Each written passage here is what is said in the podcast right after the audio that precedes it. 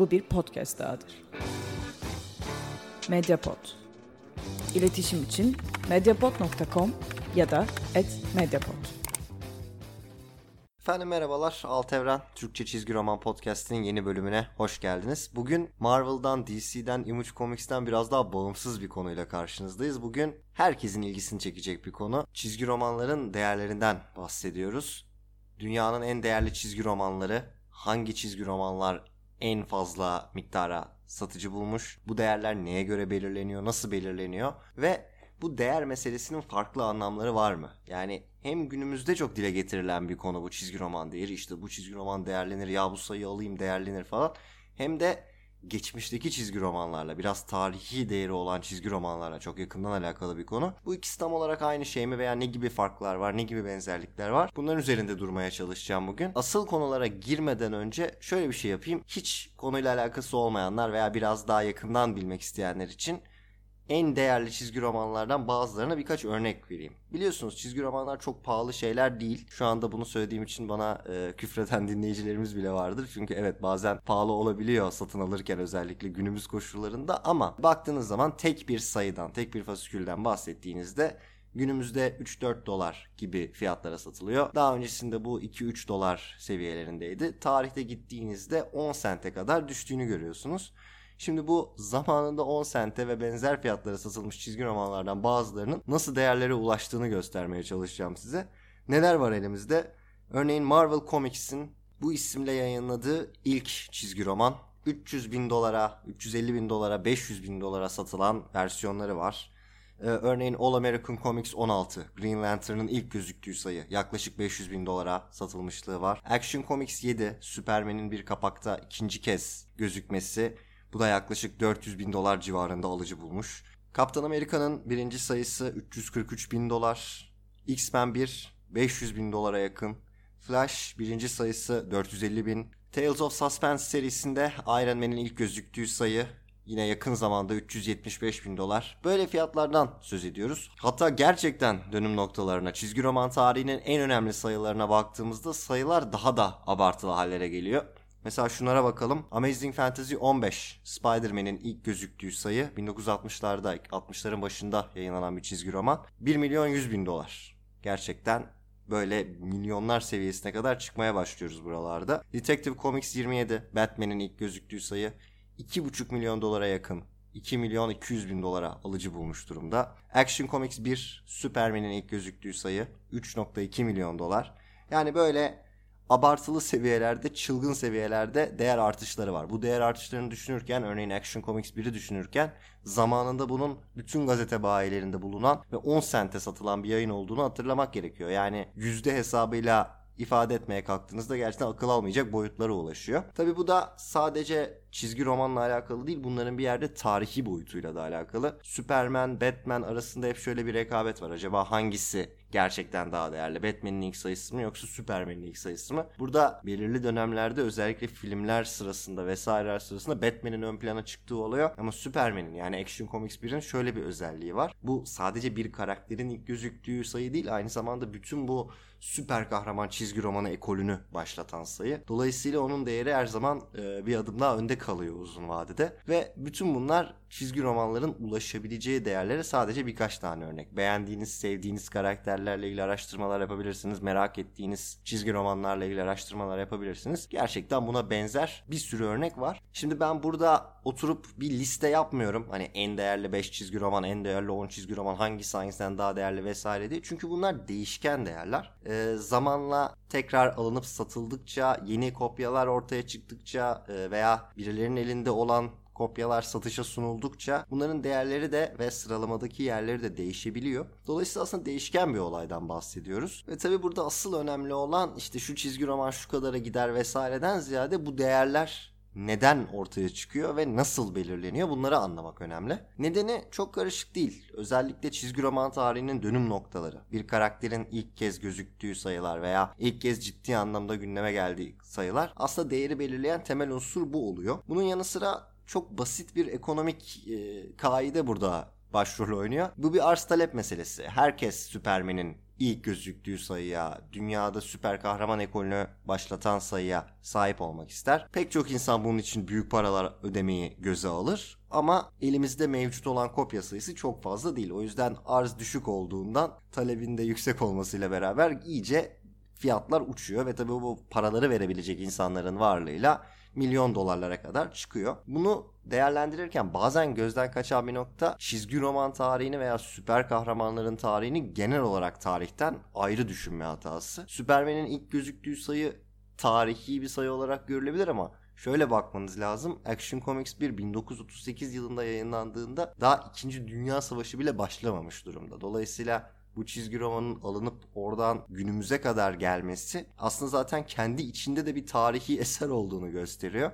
Bir de bu var işin içinde. Özetle çizgi romanların değerleri bu gibi unsurlar etrafında belirleniyor. Zaten çizgi romanların değerleri için bir internet sitesine veya bir kaynak kitaba baktığınızda e, altın çağ dediğimiz bu dönemden 1930'lardan 40'lardan gelen çizgi romanların pek çoğunda e, ciddi anlamda değer artışları olduğunu göreceksiniz. Milyon dolara kadar çıkmak da bir istisnai bir durum ama bu dönemdeki bütün çizgi romanlarda bin dolarlardan 100 dolarlardan bahsedildiğini görmeniz muhtemel. Peki e, bu değerleri nasıl belirliyoruz? Mesela kim çıkıp diyor ki ki bu çizgi roman 1 milyon dolara satılacak kardeşim vesaire. Ee, bunun aslında birkaç tane formülü var. Tabi bunlar da aslında zamanla ve kendi içinde değişen şeyler. Orijinal mantık Amerikalıların price guide dediği olaylar üzerinden dönüyor. Gerçekten şu çizgi roman şu kadara satılır. Bu çizgi romanın değeri bu kadardır diye e, değerler belirleyen kocaman böyle telefon rehberi gibi kitaplar var. Günümüzde tabii tahmin edebileceğiniz gibi bunlar biraz daha dijital ortama aktarılmış durumda. İnternet üzerinden kullanılıyor. Ki dürüst konuşmak gerekirse internet üzerinden de artık bunlar çok belirleyici olmuyor. Çünkü birkaç site çok ön plana çıkmış durumda. Yani gidip bir price guide'dan bakacağınız yerde bir çizgi romanın değerini açıp eBay'den bakmak veya My Comic Shop gibi sitelerden bakmak çoğu zaman daha pratik bir çözüm oluyor. Hatta çizgi roman dükkanlarında vesairede de böyle bakılıyor. Yani bir çizgi romanın değeri tarihi veya modern sorulduğu zaman açıyorlar işte eBay'de şu fiyata satılmış en son bu fiyata konulmuş vesaire diye öyle bir fiyat belirliyorlar. Ki bu biraz amatörce gibi gözükse de aslında doğru bir tavır çünkü aslında ne fiyat rehberleri ne eBay'ler ne başka bir şey. Bir çizgi romanın değerini asıl belirleyen şey onun için bir insan ne kadar para ödemeye hazır? Sadece bundan ibaret. Şöyle düşünün. Bir zengin adam Tales of Suspense serisinin koleksiyonunu yapıyor olsun ve elindeki tek eksik 18. sayısı olsun bu serinin. Sizin de elinizde 18. sayı varsa bütün fiyat rehberleri istediği kadar işte onun değeri şu kadardır desin. O adam ona 10 milyon dolar ödemeyi göze alıyorsa değeri 10 milyon dolar oluyor aslında. Bu da alıcıyla satıcı arasındaki diyaloğun bir sonucu. Çoğu zaman da fiyatlar böyle belirleniyor. eBay'de vesairede de açık arttırmalar bunun işte sanal bir versiyonunu oluşturuyor. Dolayısıyla bu da değişken bir unsur. Tabi bundan bahsetmişken internet sitelerine eBay'i vesaireyi gündeme getirmişken çok önemli bir unsurdan daha bahsetmemiz lazım. Bu da kondisyon meselesi. Hemen şöyle izah edeyim size bu kondisyon meselesini. Bir basit boyutu var bir de kompleks boyutu var işin. Basit boyutu şu. Şimdi Action Comics 1 alacaksınız. Bunun için ciddi bir miktarda parayı gözden çıkarttınız.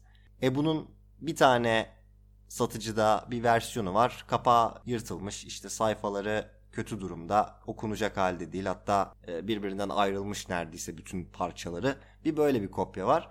Biri de gerçekten cillop gibi korunmuş. Harika okunmaya hazır. Biz tabii okuyacağınızdan değil ama e, olur da okuyacak olsanız okunmaya hazır bir versiyon var. İkisi de tamamen aynı çizgi roman olsa da hangisinin değeri daha fazla? Tabii ki ikincisinin. Dolayısıyla kondisyon bu tarz çizgi romanların satışında böyle bir rol oynuyor. Ama tabii burada benim anlattığım gibi saçma sapan kriterlerle değerlendirmiyor insanlar. Bu kondisyon işini çok ciddi bir şekilde yapan şirketler var. Yani çizgi romanların kondisyonunu objektif olarak belli standartlara göre belirleyip bunları böyle açılmayan kutular içine yerleştirip üzerine de bir puan, bir numara e, veren şirketler var. Bunların başına da CGC geliyor. Bunun aslında çıkışı çok mantıklı. Böyle şirketlerin olması çok mantıklı. Çünkü e, hemen size Türkiye'den bir örnek vereyim. Ben yıllar önce gitti gidiyor gibi sitelerde çizgi romanların satışlarını takip ediyordum. Özellikle böyle toplu bir satış olduğunda falan almaya çalışıyordum. Orada mesela kondisyon konusunda tek gösterge, güvenebileceğiniz tek şey eğer varsa satıcının koyduğu resimler ve yaptığı açıklamalar. Ki bu açıklamalarda da satıcının durup ya abi vallahi işte ben bunları koydum buraya ama yani kondisyonları berbat. Hepsini paramparça ettim diyecek hali yok. İşte orada kendi kafasına göre adam bir kondisyon belirliyor. Diyor ki koşulları çok iyi Hatta trajikomik durumlar oluyor. Mesela e, işte kapağının yırtık olması dışında herhangi bir sorunu yok falan gibi böyle e, atıyorum bir araba satışıyla karşılaştıracak olursak işte motoru yok ama onun dışında araba iyi durumda demek gibi bir şey bu. E, böyle durumlar olabiliyor. Dolayısıyla bunlarda satıcıyla alıcı arasında fikir ayrılıkları, düşmanlıklar olmasın diye örneğin işte sen bana bunu çok iyi koşul diye sattın ama e, işte bu bilmem neresi yırtık çıktı vesaire gibi diyalogların önüne geçmek açısından bu işi profesyonel olarak yapan şirketler ortaya çıkıyor. Amaçları şu siz çizgi romanları ona gönderiyorsunuz, şirkete gönderiyorsunuz. Bu işin uzmanları oturup bakıyorlar, farklı farklı şekillerde inceliyorlar. Üzerinde bir değişiklik, bir oynama yapılmış mı ona bakıyorlar. Daha sonra bütün bunlara göre bir puan veriyorlar ve hem alıcı hem de satıcı bunu kabul ederek alışverişe giriyor. Dediğim gibi bu aslında kendi içinde mantıklı bir sistem ve gerçekten çizgi romanların değerini ciddi anlamda oynatan bir mesele. Örneğin Action Comics 1'in çeşitli kopyalarını birkaç yüz bin dolara da bulmanız mümkün. Böyle çok az bir şeymiş gibi söyledim ama 3.2 milyona göre daha uygun fiyatlar. 3.2 milyon dolar olan versiyonu mesela Action Comics'in bu tarz şirketler tarafından 8.5 seviyesinde 10 üzerinden 8.5 olarak notlandırılmış bir kopya. Dolayısıyla oldukça iyi durumda olduğu söylenebilir yaşına göre. Tabi ne oluyor? Bu kondisyon meselesi giderek kendi içinde de bir şeye dönüşüyor. Örneğin bütün bu şirketlerin kriterlerine göre özellikle CGC'nin kriterlerine göre bir çizgi romanın tam not alması yani fiziksel kondisyonunun kusursuz olarak değerlendirilmesi oldukça zor bir şey. Bunun da bir sonucu olarak şöyle bir ironi ortaya çıkıyor.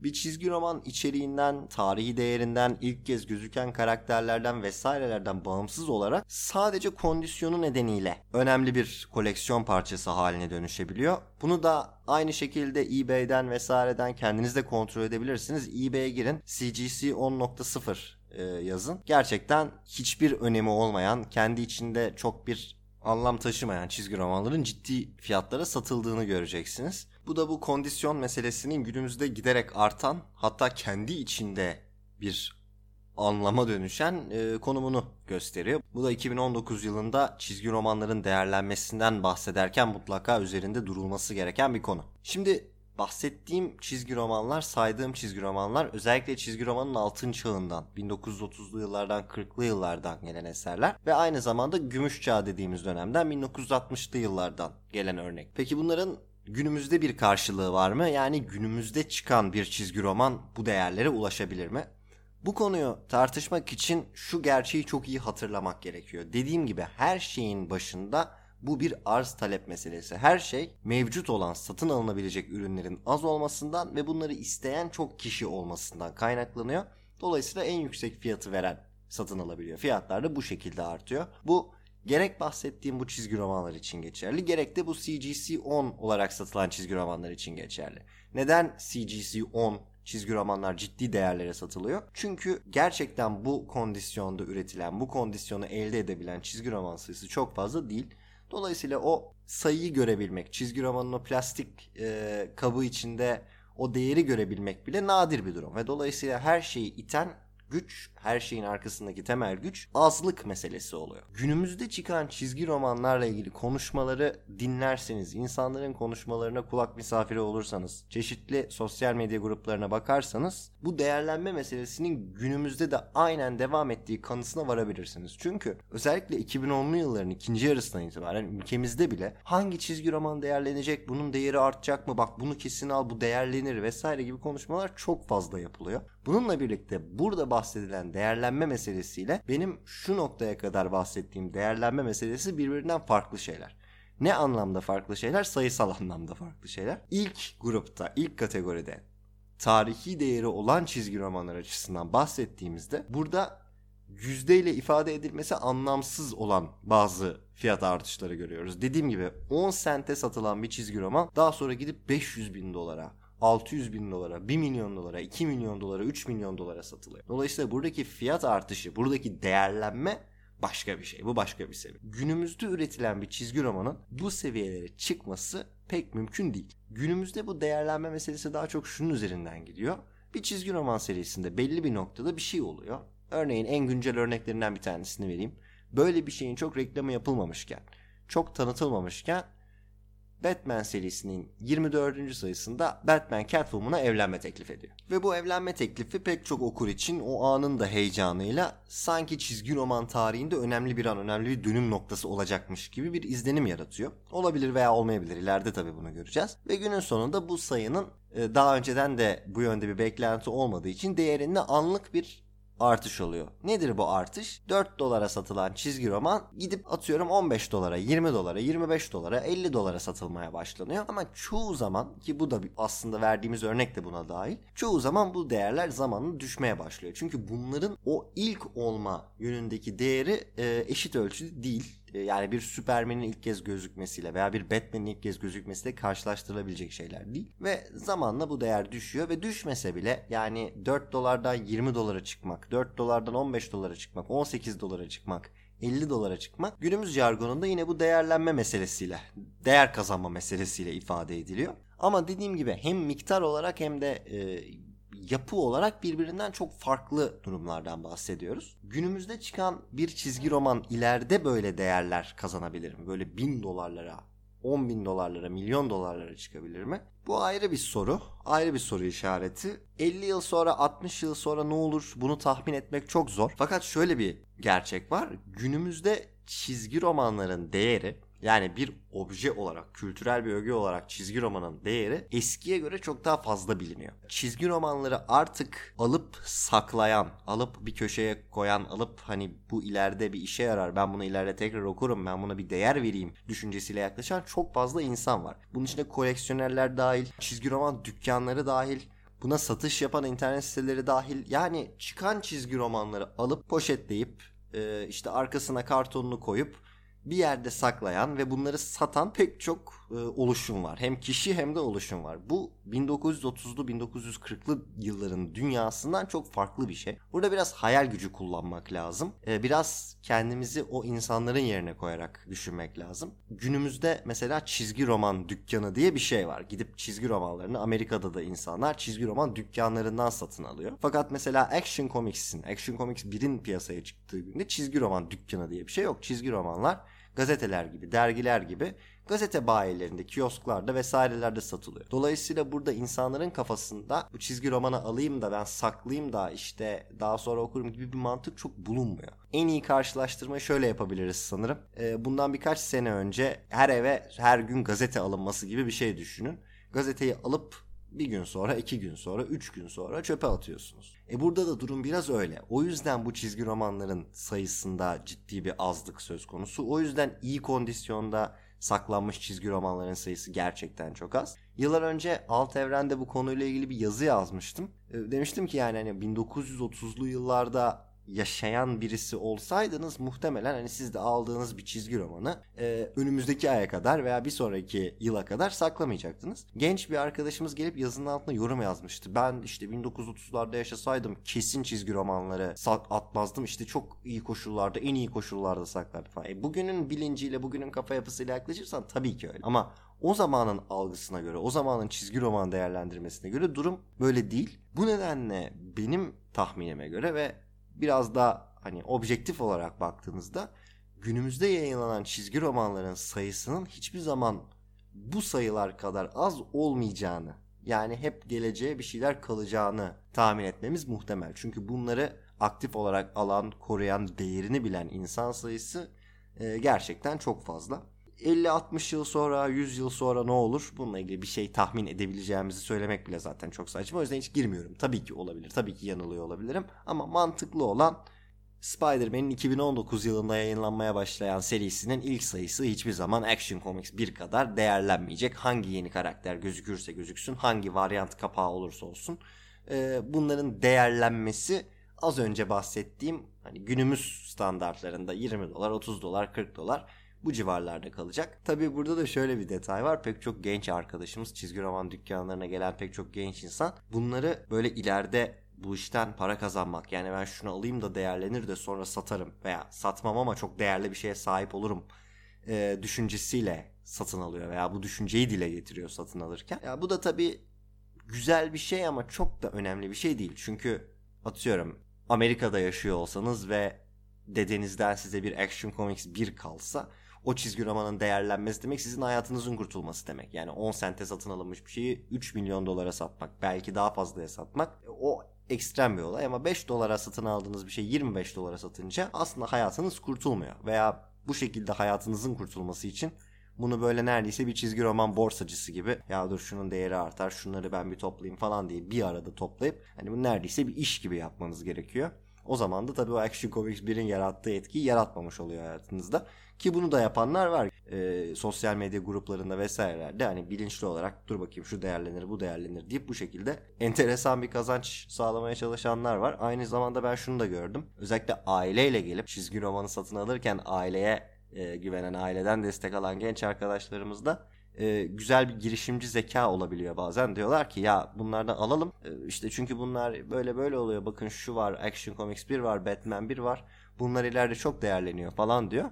Aile de diyor ki o zaman dur şimdi biz buna bir 100 dolar verelim. Bu çizgi romanlara bunlar ileride bizim hayatımızı kurtarır falan. Bu genç arkadaşlarımızın da girişimci ruhunu tabii ki takdir ediyoruz. Bunu da yanlış anlamayın. Ee, yani böyle şeyler de var ama tabii günümüzdeki koşullarda bunlar işin şakası artık 2010'lu yıllarda 2020'li yıllarda bu değerlere ulaşacak 1000 dolarlar 10 bin dolarlar 20 bin dolarlar ulaşacak çizgi roman sayısı e, belki bir tane olur ama onun dışında çok muhtemel değil. Biraz da somut örneklerden bahsedip bitirelim. Var mı böyle çizgi romanlar? Aslında var. Nedir bu ekstrem değer kazanan çizgi romanlar? Birincisi demin bahsettiğim konu bir şekilde kendi içinde fazla değeri olmayıp CGC olarak yani o e, ratinglerinde kondisyonlara verilen fiziksel kondisyonlara verilen ratingde çok yüksek puanlar alan çizgi romanlar değerleniyor. Bunlar bin dolarlara kadar çıkabiliyor. Bu birinci örnek. E, modern zamanın değerlenen sayılar arasında Walking Dead'in birinci sayısı var. Bu da tamamen aslında tarihi değeri olan çizgi romanlarla aynı durum. Yani bir anda çıkan ve çok fazla kişinin satın almadığı bir çizgi roman e, gidip dünya çapında bir fenomene dönüşüyor ve tabii bunun birinci sayısını alıp korumuş olan insan sayısı çok fazla değil. Ama tabii bunun da değeri e, o eserlerle 1930'lu 40'lı 60'lı yılların eserleriyle karşılaştırılacak düzeyde değil. Araştırdığım kadarıyla 20 bin dolar civarında satılmış bir kopyası var Walking Dead 1'in ama bunda CGC ratinginin de payı var. Şu anda girdiğinizde birkaç yüz dolara bulabiliyorsunuz. Yani aslında öyle çok çok çok ciddi bir değerlenme yok. Yine bir güzel örnek son dönemden Dark Knight Master Race'in Jim Lee tarafından çizilen varyant kapağının birkaç bin dolara satılmış olması bir durum var ama bu da yine birkaç yüz dolara bulunabiliyor. Bin dolarlara çıkan fiyatı yine CGC ratingi yüksek olan bir kopyası. Bunun dışında birkaç seri daha var. Walking Dead'de bazı dönüm noktaları da bu fiyatlara ulaşmış. Onun dışında Spawn'ın birinci sayısının birkaç bin dolara satılmış e, örnekleri var. E, Saga'nın birinci sayısı bir varyant kapağı 2000 dolar civarında alıcı bulmuş ama onu da internette 40-45 dolar civarında bulabiliyorsunuz. Bu yine son dönemde Marvel'da e, Gwen Stacy'nin Spider-Woman'a dönüştüğü Edge of Spider-Verse 2 ee, yine bir varyant kapak yüksek fiyata alıcı bulmuş. Ee, DC Comics'ten birkaç örnek var. Yani böyle genelde 1000 dolar, 2000 dolar, 3000 dolar, 4000 dolar seviyelerinde ve daha ucuza bulunabiliyor. Yani o ya varyant kapağın nadir bulunmasından dolayı ya da CGC ratinginin yüksek olmasından dolayı bu fiyatlara ulaşıyor çoğu zaman. O yüzden böyle bir çizgi romana rastlamanız çok muhtemel değil. Rastlasanız bile bu seviyelere aşağı yukarı çıkabiliyorlar. Yani öyle milyon dolarlara çıkmak işte 100 bin dolarlara çıkmak öyle bir şey çok muhtemel gözükmüyor. Yani Walking Dead bile şu anda oralara çıkmadıysa e, zor. Hani 40 yıl sonra 30 yıl sonra ne olur? 30 yıl sonra Walking Dead hatırlanırsa ve önemli bir marka olmayı sürdürürse tabi onun da bu seviyelere çıkması olası. Ama öyle bir şey olmazsa Walking Dead'in değerinin de aslında düşeceğini tahmin edebiliriz. Özetle durum bu şekilde çizgi roman değerlenmesi değerli çizgi romanlar aşağı yukarı bu şekilde çalışıyor. Dediğim gibi bu değer kelimesini duyduğunuz zaman iki bölüm halinde bence değerlendirmek en sağlıklısı. Çünkü aynı kelime olsa da aslında farklı şeylerden bahsediliyor. Yani 10 centlik bir çizgi romanın 1 milyon dolara satılması başka bir şey ya dur ben şunu 5 dolara alayım da belki 10-15 dolara satarım 20 dolara satarım. O başka bir şey yani o ikisini insanlar aynı şeymiş gibi değerlendiriyor aynı kelimeyi kullanıyor ama birbirlerinden ayırt etmek önemli bir şey. Bu haftalık bu kadar. Ee, zaten uzun bir bölüm oldu görece. Çizgi romanların değerlerinden bahsettik. Önümüzdeki hafta zannediyorum bir soru cevap podcast'i yapacağız sonunda. Bunu ilk bölümde bahsetmiştim. E, sitemizdeki iletişim formunu kullanarak sorularınız varsa gönderebilirsiniz. İlk bölüm olduğu için ben de biraz alışmak için 5-6 soruda sınırlı tutacağım. Ee, bu podcast'ın açıklamasında da yer alıyor link. Oradan da gönderebilirsiniz. Dediğim gibi çok fazla soruya yoğunlaşmayacağım önümüzdeki haftaki bölümde ama bu soru cevap konseptini tekrar tekrar yapacağım. En çok yaptığım konsept ilerleyen süreçte bu olacak. Nedenlerini de anlatacağım önümüzdeki bölümde. Bu haftalık bu kadar. Bu noktaya kadar dinlediğiniz için çok teşekkür ediyorum. Alt Evren Türkçe Çizgi Roman Podcast'i. Önümüzdeki bölümde görüşmek üzere. Hoşçakalın. Medyapod'un podcastlerine Spotify, Google Podcast, iTunes ve Spreaker üzerinden ulaşabilirsiniz. Medyapod'u desteklemek için patreon.com slash medyapod.